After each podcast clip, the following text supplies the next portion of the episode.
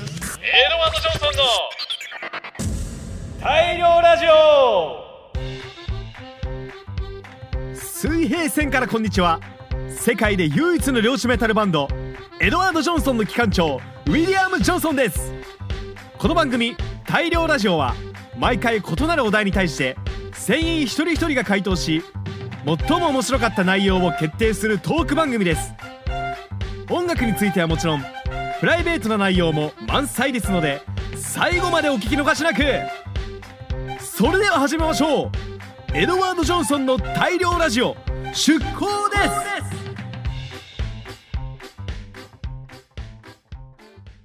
この番組はブリッジプロダクションの提供でお送りします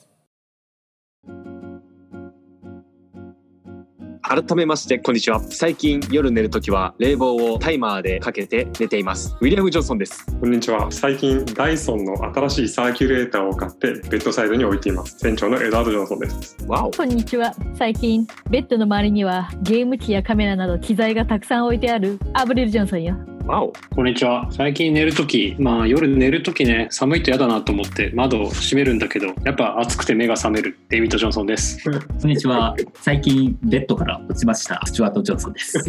ということでこの5人で第22回大量ラジオをお送りしてまいりますイエス今回のトークのお題は俺の考える22世紀です、うんこのお題に対して各船員順に回答していってもらいましょうそれでは第一発目スチュワート・ジョンソンお願いしますそうですね。僕の考える22世紀ですが、きっと西暦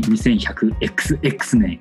きっとこれはね、暴力が全てを支配する世界となってると思いますね。いいね。おっとそういう感じねきっとそこにはね、暗殺権を使うファイターがきっと働ってるんだと思い ます。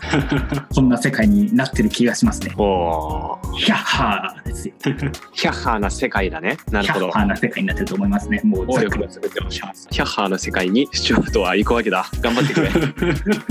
OK スチュワートありがとうじゃあそんなヒャッハーのスチュワートに対してアブリル・ジョンソン何がございますかそうね、最近、ヒャッハーしたことはあるかしら。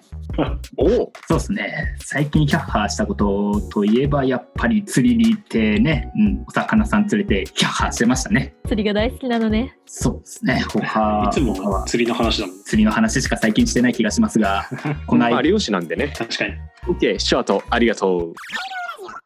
続きまして、えー私ウィリアム・ジョンソンから「俺の考える22世紀」ですがえーズバリまあテクノロジーが進化しているでしょうとまあこれは普通なんですけどじゃあどのくらい進化しているかっていうと身近なもので考えると例えば iPhone、iPhone って2008年に誕生してから大体2年のペースで出てるんで22世紀今から約80年後ですと今からプラス40代なんで今最新機種が11なんで、えー iPhone51 になってるはずですあ、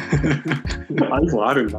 50歳か。続きまして、えっと、プレイステーションですが、これも進化します、きっと。プレイステーションは94年の12月に初代が発売されて、約6年のペースで発売されてるので、22世紀までには、えプレステは23になってるので、プレイステーション23になってるはずです。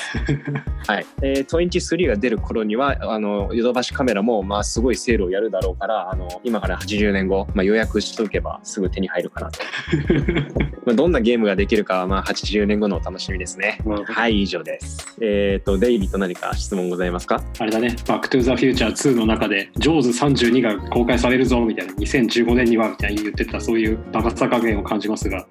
どうですか、iPhone51 ではどんな新機能が備わってるんですかね、ウィリーさん。 ?iPhone51 は、そもそも、あの、我々の考える iPhone の携帯はすでになくて、おう多分、錠剤か、あ の、注射でもう体内に摂取する形になってると思うんですよ。あー面白い。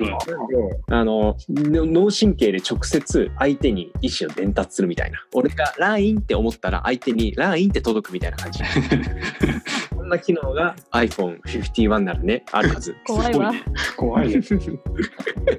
はい、ありがとうございました。続きまして、デイビッド・ジョンソンお願いします。まあ、さっきスチュワート君が言ってくれたのはねきっと北斗の剣やマッドマックス的なねそういう暴力が支配する世界の話だけど僕はねそんな時代になってこそきっと AI 的なものがどんどん進化してロボット警察がね街をかん見張ることになると思うよ、 うん、まさにまあロボコップ的なね、まあ、あのロボコップはあれ元警官が体を改造されて半分人間半分ロボットになっちゃったっていうかわいそうな話ですがまあそんなね何か予防警察的なシステムがかなりね整ってまあちょっとね、ピリッとした監視社会になるんじゃないでしょうか。なるほど。 点 かな々点みりたいなセキュリティがしっかりしてるって感じだね。そうねあの22世紀が。 AI による、その、そうです。はい。ではでは、エドワード何かデビットに対してありますか結局暴力で溢れてんだねうん、いやまあだけど予防だからあの犯罪者はそういう刑に処すってことですからでもそれあれでしょ人の心をケアする AI も当然いるわけでしょまあねその辺はね共存したいところだよねまあなかなか難しいぜひあのねマイノリティリポートっていう映画があるのでその辺でぜひ皆さん予習しといてねはいね、ちょっと SF 欲が湧いてきたわ。そうそうそうはい。デビットありがとう。はいよ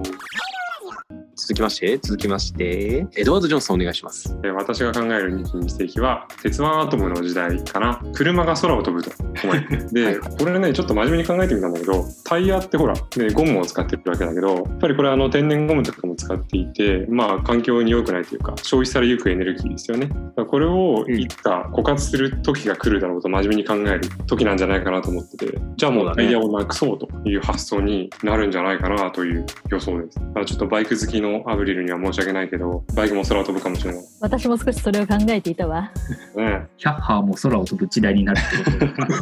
となるほどね。まあ確かに未来像を考えると、乗り物って結構宙を舞ってるイメージあるもんね。うん、うん渋滞もないよ。そうだね。はい。かなりなんか夢のある22世紀像ですが、シュワと何かございますかそうですね 何も考えてなかった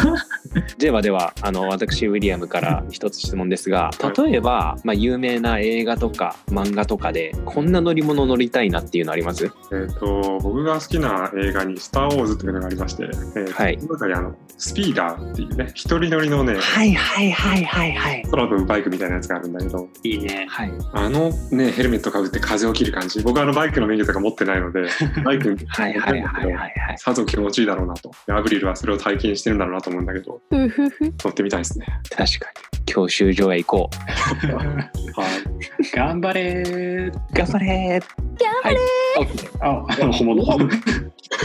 どこかで聞いたことがあるわねわお。エドワード、ありがとう。ほいそれでは最後にアブリル・ジョンソンお願いします。実は私もエリーと少し考えが似ているのよお22世紀といえばドラえもんよ ね私が思うにわお。ドラえもんほどの技術の進歩はまだないと思うのよ宙を浮いて走る車想像しただけでまるで宇宙のよね そう私の考える22世紀そもそも地球から人類はすでに消えていると思うわ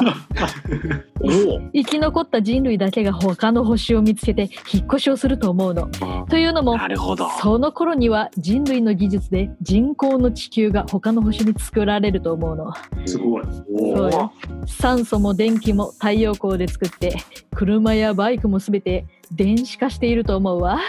なるほど。しかしそこまでしてみんな生き延びてみたいかしらみんなも想像してみてちょうだい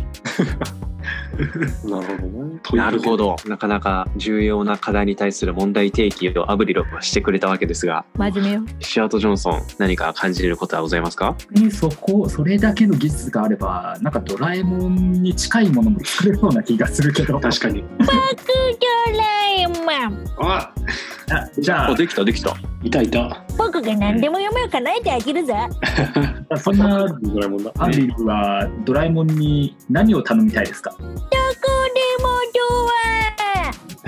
それが全てだよね。確か多分アブリルだったらどこでもドアをバイクで通るよね、きっと。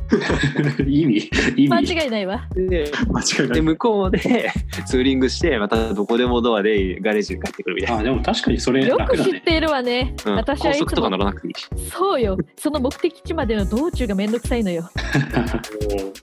相変わらしくなるね。いやだっ目て的地を楽しむのよね、その行って走りたい場所があるわけであって別にうちの近所走ったりするのはそんなに楽しそくうないいんうでこしょとよそういうことよそういうことですね。なるほど。まあど、こでもドアが欲しいわ未来の技術力に期待だ。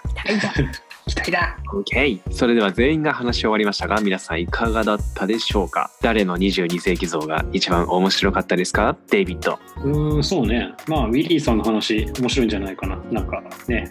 ちゃんと数字の計算もしててうん、さっきした。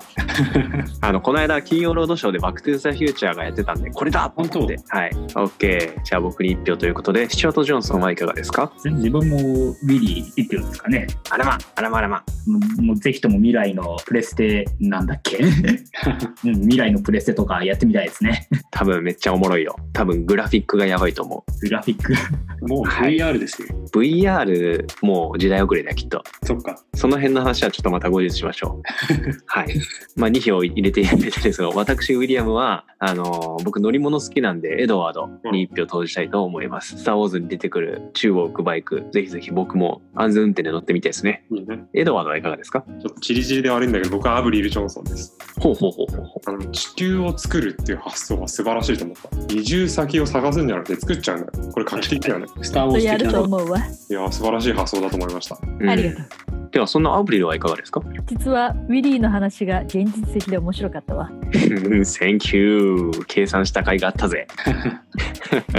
というわけで、というわけで、今回の一番面白かった回答は、私、ウィリアムによる回答でした。シャッハー OK 私ウィリアムによるトーク部分は今回のベストトークとして魚群探知機いわゆる SNS で発信しますのでお楽しみに、シャッハえーそれでは第22回大量ラジオそろそろお別れのお時間ですなお大量ラジオは皆様からのトークテーマを大々大募集しておりますハッシュタグ大量ラジオをつけてじゃんじゃんツイートつぶやいてくださいねーシャッハー次回のテーマですが早速リクエストをいただいておりますありがとうございます。ございます。えー、魚群探知機ネームリトルハルさんからのリクエストです十数年敬愛したバンドが解散1年以上経ってもなお残るショックから立ち直る方法は何でしょうバンドマンバンドウーマン目線ならではの回答をお願いしますうん。というわけねで、わかったわ。はい、なかなか深いテーマですが皆さん立ち直り方ぜひぜひトークしてください大喜利形式でふざけても OK ですとのことなのでなるほど自由に各々発想をしてトークしてまいりましょうシャッハー OK それではまたお会いしましょう漁師メタルバンドエドワード・ジョンソンでしたバイババイバーイあシャッハー役者シャッハー